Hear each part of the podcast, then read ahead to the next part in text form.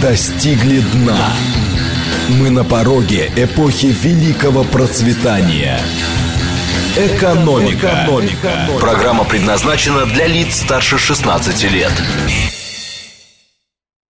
Здравствуйте, микрофон Михаил Хазин. Начинаем нашу сегодняшнюю передачу. Как обычно, вопрос. Как вы считаете, то, что удар Украины по Брянску совпал с визитом туда высокопоставленных американских деятелей, это случайность или нет? Варианты. Да, это случайность. восемь четыреста девяносто пять сто тридцать четыре двадцать семь тридцать пять. Нет, это безусловно совпадение. восемь четыреста девяносто пять сто тридцать четыре двадцать семь тридцать шесть. Ну и третий вариант не знаю. сто тридцать четыре двадцать семь тридцать семь. Еще раз. сто тридцать четыре двадцать семь тридцать пять. Случайность. сто тридцать четыре двадцать один тридцать шесть. Нет, конечно. сто тридцать четыре двадцать семь тридцать семь. Не знаю. А почему меня заинтересовал этот вопрос? А дело вот в чем. Американский визит на Украину – это не, не шутка, и это не политика. В том смысле, что он был сделан не для того, чтобы делать какие-то громкие заявления, еще чего-то.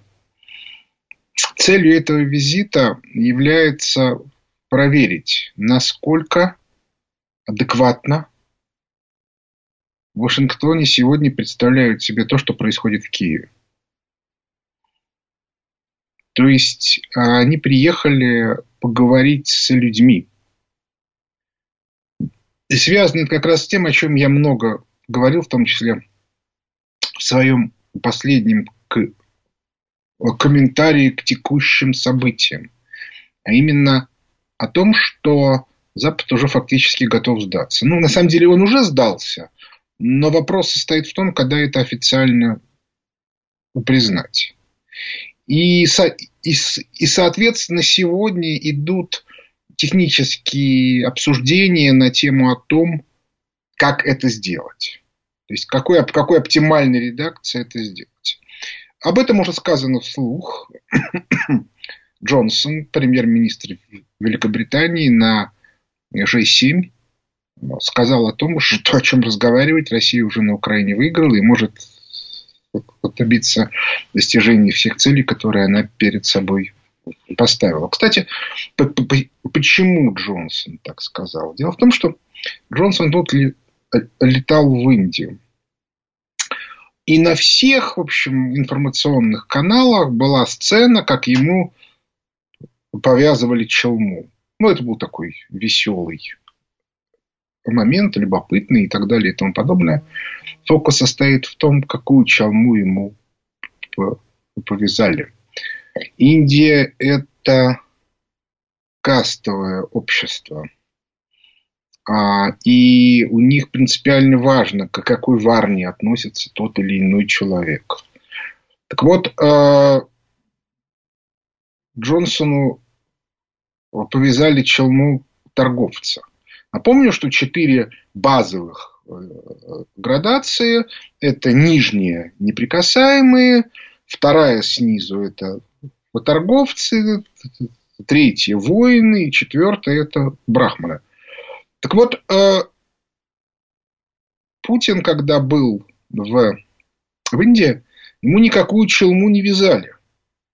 Как известно, без челмы ходят представители высшей касты брахманы. То есть, иными словами, Джонсона, не произведя никаких оскорбительных действий, по сравнению с Путиным очень сильно опустили. Я думаю, что в Лондоне достаточно экспертов, которые способны это внятно объяснить. И по этой причине я склонен считать, что Джонсон много чего понял после этого визита. А дальше картина становится более-менее понятной. Джонсон сказал все. Но одно дело понять, что, другое дело эту ситуацию оптимальным образом обыграть, отыграть и так далее. И я сильно подозреваю, что Именно для того, чтобы понять, как долго может сопротивляться Украина, что она реально может, и а, какие, в общем, из всего этого следуют выводы, и приехала в Киев делегация. Давайте остановим голосование. Результат получился очень ну, однозначный. девять процентов считают, что позвонивших, что это случайность. семьдесят четыре, ну, в общем, три четверти процента считают, что это, безусловно, не случайность. И семнадцать процентов не знают. В свете вышесказанного ситуация абсолютно понятная. В Киеве ну, тоже не совсем дебилы сидят. Опять же, они наверняка по неофициальным каналам получили информацию, для чего туда приехали. И по этой причине они должны были продемонстрировать некоторую свою ну, как бы самость. Типа, а вот мы можем. А смотрите, да, если вы нам еще поможете вот здесь, вот здесь, вот здесь, и дадите еще денег, и дадите еще вооружений, мы же этот беспилотник можем пытаться и до Москвы запустить. Ну, или до Минска, или еще куда-нибудь. То есть, в этом смысле они, ребята, абсолютно адекватные, вполне конкретные. И, в общем, даже такие прогнозируемые. Вместе с тем, ситуация представляется очень и очень любопытной еще по некоторым аспектам. Я уже говорил о том, что экономическая ситуация на Западе стремительно ухудшается. Ну вот, в субботу вышел очередной обзор фонда Хазина. Сегодня, буквально десять минут тому назад, вышла его английская версия. Кстати, резко усложнились возможности по оплате обзоров из-за из-за рубежа. Мне пишут люди, которые хотели подписаться, что не получается, не, не проходят платежи. Сейчас я думаю, что на этой неделе мы этот вопрос решим, но, в общем, это действительно очень интересная тема. Так вот, если до недавнего времени можно было говорить о том, что кризис, аналогичный кризису тысяча девятьсот тридцатого — тридцать второго года начался в Соединенных Штатах Америки, причем начался довольно давно, в конце двадцать первого года, то есть уже он, он идет уже полгода, а кризис этот, напоминаю, книжку «Воспоминания о, о, о будущем» характеризуется э, постоянным, таким достаточно равномерным спадом, примерно один процент ВВП в месяц, минус э, та бюджетная поддержка, которая оказывается за счет перераспределения ресурсов. Обращаю внимание, речь идет не об эмиссии. То, ну, в общем, восемь-десять процентов в год. И примерно такой спад с, уч- с учетом инфляции сейчас в Соединенных Штатах Америки. Отметим, что отличие кризиса тридцатого — тридцать второго года от кризиса современного состоит в одной единственной вещи. Тогда он шел по дефляционному варианту, а сегодня он идет по инфляционному варианту, что позволяет в номинале, занижая инфляцию, скрывать реальные масштабы кризиса. Напомню, в те времена закрывались предприятия, закрывались рабочие места, росла безработица. А сейчас вроде бы все как бы нормально, но постоянно падает уровень жизни населения. Вот вся картинка. Итог будет примерно один и тот же, только в нынешнем кризисе раза в полтора сильнее, чем вот тогда. Ну и еще одно любопытное обстоятельство, которое меня вызвало некоторый такой смех. Прежде всего потому, что это, как бы это сказать, это, ну как бы, не информация, это скорее такая аналитика, но она очень показательна в условиях кризиса. Значит, некоторое время тому назад ко мне обратились с просьбой написать письмо, такое, знаете, поддержка в суд о смене меры пресечения Ольги Миримской. Я даже так и не смог вы, вытащить цепочку, по которой это ко мне пришло. Собственно, это мне и не очень было интересно. Я-то всегда отвечаю положительно на такие письма, если, разумеется, субъект не является каким-нибудь таким уж не совсем страшным человеком, но такие люди ко мне не обращаются. И э, я в процессе решил, собственно, посмотреть, а что там. И с интересом обнаружил вот какую картинку. Ольга Миримская – это бывшая жена Голубовича, акционера ЮКОСа. Причем не маленького акционера, там что-то четыре целых пять десятых процента. И э, между ними там шел спор по поводу того, кто, кто управлял акциями, чьи акции. И нужно учесть, что Миримская была свидетелем по делу ЮКОСа в те времена. А сейчас ее там обвинили в чем-то и держат в тюрьме, хотя еще решения суда не было. Я даже немножко удивился, с чего вдруг. Ну, хорошо, ладно, Голубович сбежал, когда началась спецоперация, и сейчас в Лондоне судится. Все замечательно, но вряд ли масштаб этого человека такой, чтобы вот прямо тут так вот решать дела. И тут, значит, до меня дошла информация, что пресловутое дело о пятидесяти миллиардах долларов, которые акционеры ЮКОСа пытаются вытащить из России, актуализировалось в Соединенных Штатах Америки. И, это, и, и вот тут все сразу стало понятно. В сочетании с тем, о чем я говорил в самом начале передачи. Договориться с американским судом о том, чтобы тот принял решение о выдаче акционерам ЮКОСа пятидесяти миллиардов из арестованных российских золотовалютных резервов, я думаю, это дело техники. Ну, и единственное, что это масштаб отката. А проблема в другом. Проблема в том, что если действительно активизируются те группы в Соединенных Штатах Америки, которые говорят, что с этим надо заканчивать, поскольку все, да, Украина как ресурс сделала все против России, что могла, и защищать ее дальше уже становится чревато, то в этом случае там, через месяц, через полтора российские золотовалютные резервы могут быть разморожены. То есть, иными словами, если вы хотите эти пятьдесят миллиардов прикарманить, то надо это делать быстро. А если это делать быстро, ведь, понимаете, американский суд, он, конечно, может принять решение в пользу одного из участников, исходя из, из конкретных, так сказать, аргументов, которые находятся за пределами. А, но фокус в том, что он никогда не будет при этом нарушать процедуру. И поэтому, ну, то есть, во всяком случае, скажем так, демонстративно нарушать процедуру. И по этой причине люди, которые могут дать показания, которые альтернативные, которые нужно рассматривать и так далее и тому подобное, они не нужны.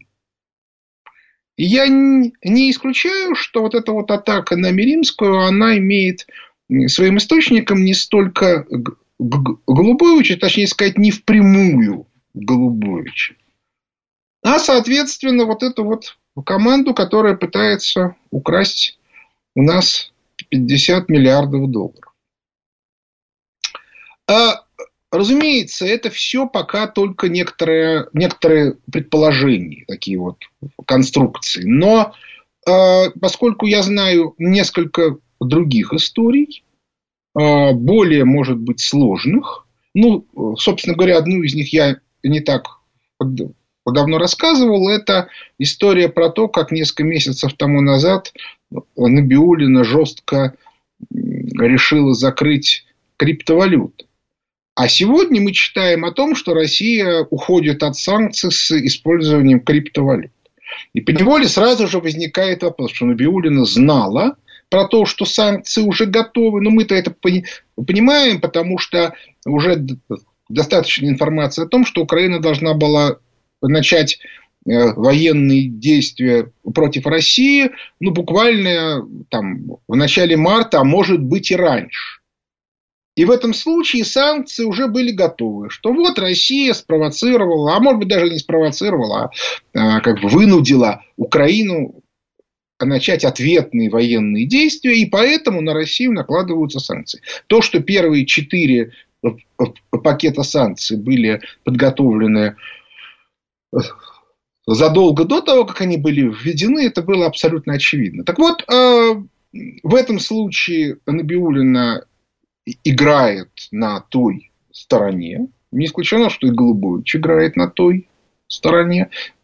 Акционеры ЮКОСа так точно играют на той стороне. И тогда это все э, как бы звенья одной цепи. Другое дело, что в случае с Набиулиной это абсолютно управляемое действие. А в случае как бы, с, с акционерами ЮКОСа они решили воспользоваться удачной конъюнктурой. И таких историй на самом деле масса. То есть, как только вы начинаете куда-то лезть, вы тут же видите, что есть колоссальное количество людей, которые встроены в разного рода финансовые потоки. История, у которых уходит там, в двухтысячные, в девяностые годы. Ну, давайте так скажем, прямо приватизационные в широком смысле этого слова. И которые сегодня крайне не заинтересованы в том, чтобы эти схемы были порушены. Да. Во многом они порушены самими американцами, но те люди, которые э, интересы американцев представляют, они либо пытаются эти схемы защитить, либо, если они не были в них встроены, в них встроятся. Но американцев это очень устраивает. Для того, чтобы не платить из своего бюджета, они, значит, этих людей встраивают так, чтобы за них платили из нашего бюджета. Напомню, кстати, что Украину во многом содержали мы. А, так что мы находимся в чрезвычайно тяжелой ситуации именно с точки зрения а, того, что необходимо провести делиберализацию системы управления российским государством и более узко российской экономикой. Вот все вот это, вот дело ЮКОСа до вот всех остальных историй такого толка, это все а, либеральные схемы. И делиберализация – это закрытие всех подобных схем. И абсолютно очевидно, что люди, которые являются бенефициарами этих схем, они, в общем, будут отчаянно сопротивляться. Кстати, именно по этой причине, когда мне начинают объяснять о том, что Мишустин не очень эффективен, что-то не понимает, что-то не знает и т.д. и т.п., что-то не доделывает, я всегда думаю о том, что, ребята, это мы, для нас эти схемы абстрактные. А он с этими схемами сталкивается даже, я думаю, не ежедневно, а ежечасно. Поскольку практически в каждом документе, в каждом совещании, которое идет, эти схемы так или иначе присутствуют. Уши торчат. И невероятно сложно это все вычислить, обнаружить, с этим разобраться и так далее. То есть, это реально очень серьезная и тяжелая проблема. Поскольку я в девяностые годы, работая в экономическом управлении президента Российской Федерации, не просто как бы, контроли... должен был контролировать эти схемы, но я еще и должен был их все описывать президенту. Напоминаю, тогда был порядок, при котором проект любого правительственного решения должен был идти через президента. То есть, проект шел президенту, президент должен был его одобрить, и только после этого он мог выйти на правительственном уровне. И я писал сопроводительные записки ко всем этим распоряжениям, постановлениям и прочим проектам правительственных решений, где тоже, ну, не в каждом, но во многом вот вылезала та или иная операция такого толка. Я очень хорошо помню, как Чубайс, который только что во второй раз вернулся на пост первого вице-премьера, с пеной у рта предлагал титанические усилия для того, чтобы отдать российскую алмазную отрасль Дебирсу. Просто вот выпрыгивал из штанов. Я тогда только-только пришел в администрацию, это было в апреле девяносто седьмого года, и мы тогда держали подписание этого указа до июля, но, к сожалению, ничего не вышло, потому что все попытки сделать какие-то альтернативные действия утыкались в противодействие. Уже был защищен комитет по драгметаллам. Если помните, было такое дело Бычкова. А Бычков работал с Ельциным еще в Свердловске. Очень активно принимал участие во всей этой игре тогдашний президент Якутии Николаев. Вот, в коррупционной. Вот, существует, ну, давайте скажем так, обоснованные предположения, что он на своем самолете отправлял алмазы в Голландию и в Лондон. И э, нам тогда, несмотря на все наши попытки, не удалось ничего сделать. Указ был подписан, хотя некоторые пункты мы из него удалили, но э, нам, ничего, нам не удалось ничего сделать по той причине, что вся как бы, группа поддержки Дебирс очень активно э, объясняла здесь. У нас говорили, ребят, ну альтернативы-то нету, ну нету альтернативы. Мы же сами не можем заниматься огранкой. Мы, мы такие сиволапые, хотя тогда на тот момент было, кажется, четыре гранильных завода в России. Ну, в общем, грустная в этом смысле была ситуация. Вредительство было, конечно, тотальное. Но вот некоторый опыт вылавливания вот этого вот вредительства из официальных документов и, так сказать, из хроники жизни правительства я тогда освоил. И по этой причине, значит, вот ощущение того, что а, здесь во всех этих делах что-то нечисто, оно вот просто вот мне бросается в глаза. И повторю еще раз, это только наиболее крупные дела, есть и более мелкие, их сильно больше. И мелкие это не значит, что там они ну, совсем мелкие. Если здесь ри, ри, речь идет там, в деле ЮКОС о пятидесяти миллиардах долларов, то там есть еще и дела и на десять миллиардов, и на пять, и на два, что тоже не... не так мало. В общем, я хочу сказать, что делиберализация российской системы управления, российского государства, это не менее важная задача, чем демилитаризация и денацификация Украины. При этом, в силу того, что можно смело сказать, что нацифицируют Украину как раз либералы, то слово делиберализацию смело можно объединить со словом денацификацию России. Потому что эти же либералы активно поддерживают нацистский режим в Киеве. Давайте уж смотреть правде в глаза. Так вот устроена наша жизнь сегодня, и на нее нужно смотреть трезво. И они не остановятся, если их не вычистить. Перерыв на новости. Экономика. Экономика. Возвращаемся в студию. У микрофона Михаил Хазин. Начинаем ответы на вопросы. Здравствуйте. Не хочет. Здравствуйте, Михаил Леонидович. Уважаемый Вась. У меня вот вопрос, а сначала по поводу вашего вопроса, ну, это, безусловно, были профильные ракурсные аплодисменты в честь прибывших гостей, которые являются в том числе представителями оружейного лобби США, в том числе и Блинкен, который замешан по уши в этом бизнесе и лично.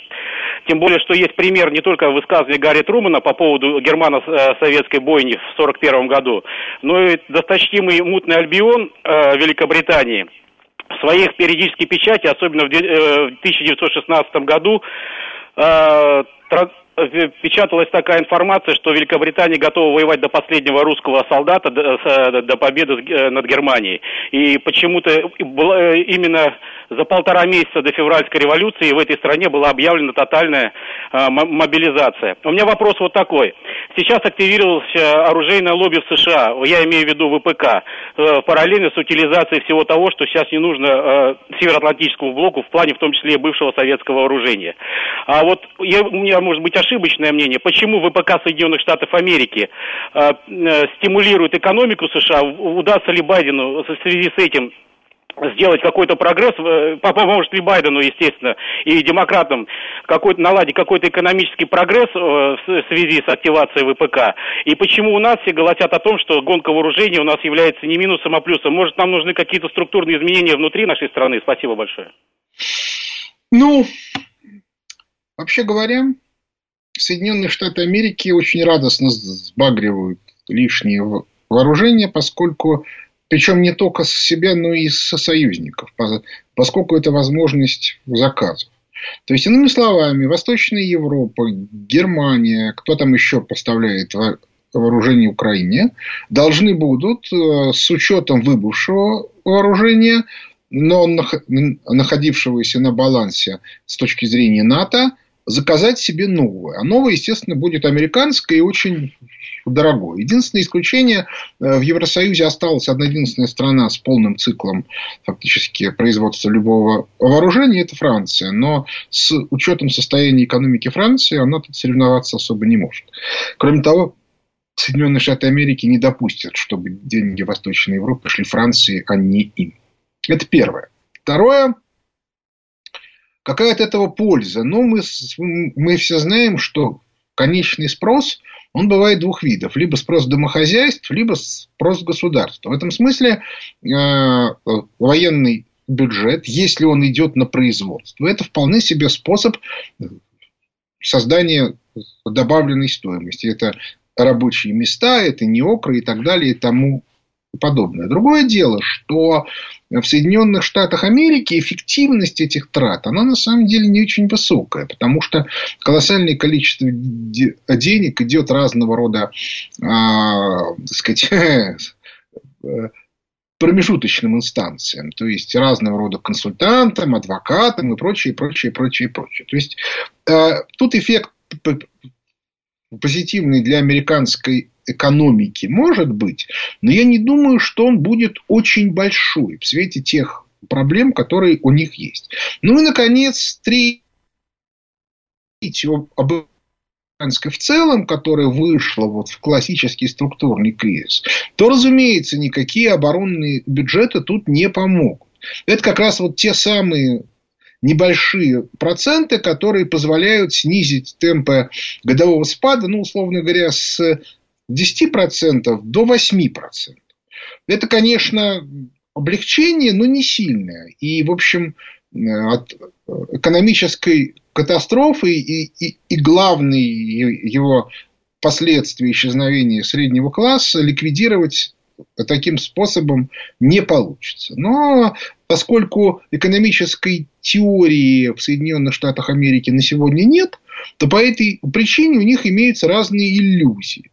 Они пока не допоняли, что то, что происходит сегодня, и то, что происходило в тридцатом-тридцать втором годах, это одно и то же с экономической э, э, точки зрения. У них какие-то аллюзии у отдельных экспертов есть, но поскольку тогда был дефляционный способ, а сегодня он инфляционный, то по этой причине те, кто, кто с этим не согласен, всегда могут предъявить железобетонные аргументы, что... Нонче совсем не то, что тогда. Но тут я рекомендую вот читать обзоры фонда Хазина и читать книжку «Воспоминания о будущем», поскольку там все это в деталях описано. Кстати, я напоминаю, что в обзоры фонда Хазина описали всю нынешнюю картинку еще, еще год тому назад. Следующий вопрос. Да, Михаил Леонидович, добрый день. Соколов Алексей на радиостанции был известен под ником Фрог. Я, да. У меня два, два момента. Первый, я хотел бы принести вам публичные извинения за то, что я однажды много лет назад вам просто перестал верить. Я прошу прощения. Вместе. Вот. А второй, второй момент, это просто вопрос. Может быть, вы уже отвечали, и я в таком случае прослушал. Видимо, отказ от доллара все-таки произойдет, но, по крайней мере, региональный. Что-то должно встать на его место. Будет ли это золотой стандарт или что-то еще? Вот здесь скажите пару слов. Спасибо. Ну, э, мне на самом деле было бы очень интересно узнать, что вас побудило не верить. Но описание механизма устройства валютной системы у нас в книжке «Закат империи. Доллары. Конец Пакс Американо» двадцать лет тому назад. И, в общем, мы ничего не изменили в наших взглядах. То есть, вот та, та, та картина, которую мы тогда описывали, в общем, она такая и осталась. Как это смешно не звучит.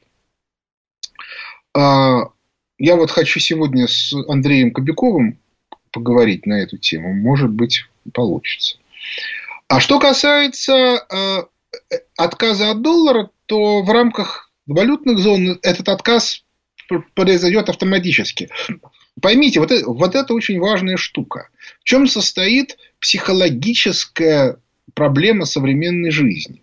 Дело в том, что мы привыкли, что есть одна сверхдержава, а все остальные ниже. И да, конечно, имеются страны, которые могут позволить высказать свое мнение, но если сверхдержава настаивает, то все отступают.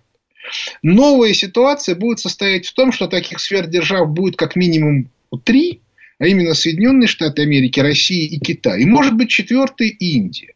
Ну, собственно, пятая, которая вот из штанов выпрыгивает, это Великобритания с Джонсоном. Но, я уже про это много раз говорил и повторю еще раз. Для того, чтобы разыграть эту карту, Джонсону нужно сегодня разрушить Евросоюз. Вот, он, вот, вот это его сегодня цель. Но проблема состоит в том, что это невозможно сделать без согласия Путина. Я не сомневаюсь, что у Джонсона имеются аргументы, которые можно предъявить Путину. Но проблема состоит в том, что до тех пор, пока Джонсон не признает, что это Великобритания отравила Скрипалей, и, и, ну там, Литвиненко и все остальное, Путин с ним не будет разговаривать. И ни с кем из Лондона он разговаривать не будет. Поэтому, если Джонсон хочет выиграть эту партию, он должен публично признать, что это они отравили Скрипалей, тем самым вычеркивая всю колоссальную совершенно страту вот этой вот обвинений России в применении химического оружия. И, кстати, воссоздавая аналогичную абсолютно историю для Великобритании. Очень не хочется этого делать. Либо же он должен, я уж не знаю, что, что еще. Обращаю ваше внимание, что сегодня уже в Лондоне активно ведутся разговоры, что Джонсон не справился, на его место надо поставить кого-то другого. Если это будет вот эта вот барышня, которая министр иностранных дел, которая крайне амбициозная, то она, скорее всего, будет э, пытаться поднимать роль Великобритании как, э, так сказать, куратора Украины вместо США и главного врага России. Но поскольку... Понимаете, Джонсона можно обвинить в чем угодно, но он понимает, что он говорит.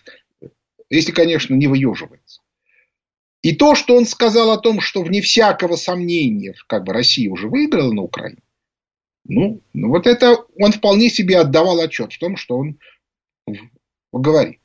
И поэтому я не исключаю, что британские элиты, почесав репу и, и, и взвесив на весах, что лучше, признать свой, свою вину в отравлении Скрипалей или навсегда вычеркнуть Великобританию из числа великих держав, могут принять и достаточно резкое решение, а именно признать свою вину в деле Скрипалей. Я этого абсолютно не исключаю. Вот. Разумеется, это маловероятно, но тут же, понимаете, цена вопроса.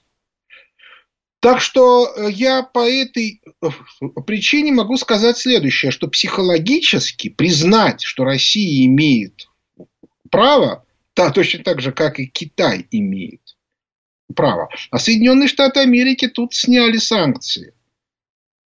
с Китая за торговлю с Россией, по крайней мере, в нефтегазовом секторе. Потому что Китай, как великая держава, имеет право. И по этой причине, в общем, для тех, кто с этим не согласен, где-то для них очень тяжелый психологический шок. Они пытаются что-то сделать. Получится, не получится, это отдельная тема. Я считаю, что уже точно не получится. То есть Путин в данном случае де- действует по принципу собака лает, а караван идет. И наплевать совершенно, что они там несут. Как, там, как в известном антисоветском анекдоте старом, нехай клевещут. Вот. Уже не важно, те, кто клевещет, да, они еще могут напакостить, они еще могут организовать пару-тройку атак на какие-то российские объекты, там еще чего-то, но это это уже никак не, не изменит у, у, общей конструкции. Следующий вопрос. Здравствуйте, Михаил. Георгий, Москва. У меня к вам вопрос а, по поводу... М, измен... Будет ли... А, сейчас, секундочку. А, изменит ли технологии подход к экономике? Я имею в виду, что сейчас есть возможность обрабатывать любой, ну, следить за любым платежом. Имеется в виду, что у вас все операции подконтрольны, и у вас есть технические средства для обработки этих операций. Я имею в виду там всякие э, различные машин-лернинги и вот эти вот все загадочные вещи. Это изменит как-то парадигму восприятия экономики и выработает какие-то новые механизмы? Или все-таки это лишь инструменты, которые облегчают жизнь и не дадут нам ничего нового принципиального? Нет, ну, во-первых, финансовые технологии в принципе не могут изменить экономику. Понимаете, мы жили в последние десятилетия, так сказать, в монетаристском примате монетаризма, и считалось, что финансовые технологии определяют экономику. В реальности это не так. В реальности экономику определяет возможность создания добавленной стоимости. Отметим, что постоянная эмиссия привела к тому, что эффективность ее с точки зрения влияния на добавленную стоимость все время падала. То есть в СССР этот процесс назывался падение фонда отдачи. То есть ты вкладываешь, грубо говоря, рубль, ну или там доллар. На первом этапе получалось три доллара новой добавленной стоимости за счет мультипликационных эффектов. Дальше два, а потом один, а потом пятьдесят центов, а потом десять центов. С две тысячи восьмого года эффективность стала отрицательной. То есть вложение новых долларов в силу обесценения всего капитала стало приводить к отрицательным эффектам. И это и есть главная проблема современной жизни.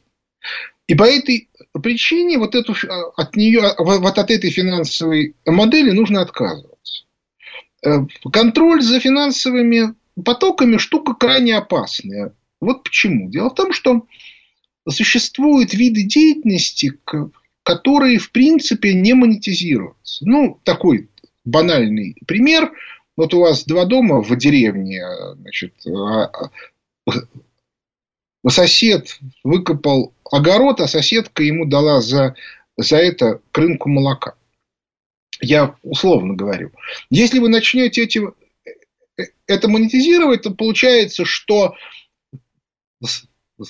соседка должна заплатить за то, что ей огород вскопали, а А сосед должен из этих денег заплатить налоги, а после чего, соответственно, он должен на оставшиеся деньги выкупить, ну, как бы то количество молока, которое может. А, а, а соседка должна из этих денег опять заплатить налоги. То есть мы получаем, что некая сумма, которая прошла по кругу, она уменьшилась за счет того, что дважды были уплачены налоги. В реальной жизни так не бывает, потому что это очень удорожает некоторые виды деятельности. То есть они рентабельны в том случае, когда это а, они рентабельны в тех случаях, когда на... налоги низкие или их нету вообще, и перестают быть рентабельными, когда налоги повышаются. У нас в стране исчезло очень большое количество мелких услуг, что связано с тем, что они стали облагаться налогами очень жестко. Ну, мы видим, я просто помню, сколько стоил проезд в машине, когда ты просто поднимал руку и останавливалась машина. И, соответственно, сколько это стоит, сколько сейчас стоит такси. Да, теоретически увеличилась безопасность. Но э, вы меня извините, конечно, если вы едете на бизнесе или на комфорт плюсе, то, может, увеличилось. А если вы едете вот на таком дешевом, то безопасность не увеличилась, а цена по сравнению с тем, что было... А тогда увеличилось. И таких историй масса. Резко увеличилась стоимость обладания машиной. Ну, потому что на вас требуются обязательные страховки, обязательные штрафы. Там же лимиты имеются. Количество штрафов на каждую машину. Это не значит, что именно на, на вас этот штраф придется. То есть, может быть, вы не заплатите, а кто-то заплатит два. Но от этого суть не меняется. В среднем они, у них, они... планируют количество штрафов на одну машину. И если количество штрафов начинает падать, они начинают менять программное обеспечение, чтобы, например, камеры выдавали штраф не за превышение скорости восемьдесят километров в час, а за превышение, например, скорости в семьдесят восемь километров в час. И вы это никогда никому не докажете. То есть, тут надо вообще ликвидировать всю эту систему.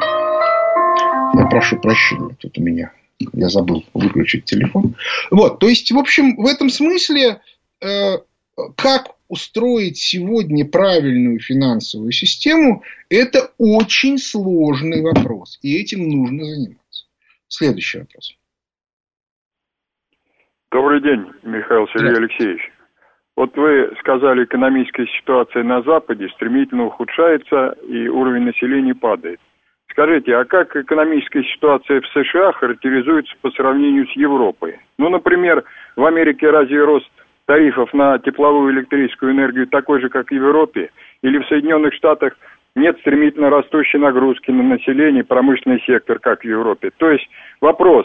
На ваш взгляд, на сегодня Вашингтону удается превратить Европу в полноценную дойную корову или нет? Спасибо. Ну, превратить Евросоюз в дойную корову Вашингтону удалось и достаточно успешно. Отток капитала имеет место, хотя, может быть, и не так быстро, как бы хотелось Вашингтону. И, безусловно, падение уровня жизни в Евросоюзе будет сильнее, чем в Соединенных Штатах Америки.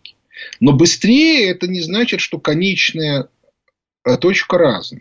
То есть, не исключено, что вот до конечной точки исчезновения среднего класса Евросоюз доберется быстрее, чем Соединенные Штаты Америки. Но и Соединенные Штаты Америки доберутся. Я вот ставлю в этом смысле цифру, ну, с учетом того, что полгода уже прошло, семь с половиной лет. Значит, у нас сейчас середина двадцать второго года... Значит, конец двадцать второго года и семь. Значит, конец двадцать девятого года. То есть, к концу двадцать девятого года в Соединенных Штатах Америки среднего класса не будет. А в Евросоюзе не исключено, что и Евросоюза-то не будет через два-три года. Ну, во всяком случае, в том виде, в котором мы его сегодня видим. Но там средний класс исчезнет раньше. И да, безусловно, это создает страшные проблемы, потому что современная система управления социумом, построенная на всяких соцсетях и прочих механизмах управления квалифицированными потребителями, она больше работать не будет, но поскольку не, не будет потребителей. И по этой причине я подозреваю, что как раз на Украине они отрабатывают новые элементы управления. Следующий вопрос. Алло. Алло, Михаил, здравствуйте, Павел, Москва. Здравствуйте. Как вы, у меня вопрос, как вы относитесь к перспективам вступления Финляндии в НАТО и последствия данного шага? Спасибо. Ну, ну как бы очевидно же все. Значит, в в Финляндии находятся у власти либеральные элиты, которые целенаправленно губят страну. Там ювенальные юстиции и, и все остальное. По этой причине они как бы с целью там, стимулирования получения денег из Брюсселя или еще чего-нибудь, я уж не знаю. А может быть, потому что команду получили. Начали стимулировать вот этот процесс вхождения в НАТО. Может быть, кстати, причина стоит в том, что они решили, что это ослабит активность России на украинском направлении. То есть, они, в общем, выполняют свою типовую программу. Я не думаю, что это имеет какой-то смысл по банальной причине. У меня нет никакой уверенности, что вообще НАТО через пять лет будет. Но никуда не денешься. Вот. Приходится мириться. Следующий вопрос. Алло.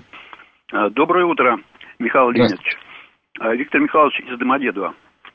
Вот от нескольких высокопоставленных персон Запада было сообщение о том, что Запад к концу года будет освобождаться от российских энергоносителей. По-видимому, у России два варианта действий. Либо отрубить, согласно высказыванию нашего Верховного би и первого. У нас очень а, мало времени. Вы давайте ага. побыстрее. И, и второе, значит, продолжать получать доходы в бюджет. Какой из путей вам кажется наиболее реальным? Ну, во-первых, отказаться от наших энергоносителей они не могут. У них и так экономика сыпется. Я поэтому и говорил, что они, скорее всего, откажутся от санкций в достаточно близком времени. Ну, там, с некоторой вероятностью. Во всяком случае, Соединенные Штаты Америки. А что касается, им же надо перестраивать экономику, под это нужны ресурсы, ресурсов нету. Ну и поэтому, обратите внимание, тема зеленой революции, она как-то стала так снова исчезать. Можно ли, могут ли они лет через пять перестроить экономику так, чтобы они не, не, не зависели от российской нефти и газа. Может, и можно, но это, опять-таки, будет стоить бешеных денег, что на фоне падения уровня жизни населения им вряд ли это население простит. Что они те деньги, которые можно было направить на развитие экономики, направляют на всякую чушь. Так что, по этой причине, я думаю, что эта тема, как, как бы ее активно не пиарили, ее содержательные части, в общем, достаточно ограничены. А, в общем, я думаю, что переживать вот по этому поводу точно не стоит. Это все как бы тот случай, когда дело ограничится одним пиаром. Ну, собственно, вот на этом наше время подошло к концу. У микрофона был Михаил Хазин. Благодарю за внимание. До свидания.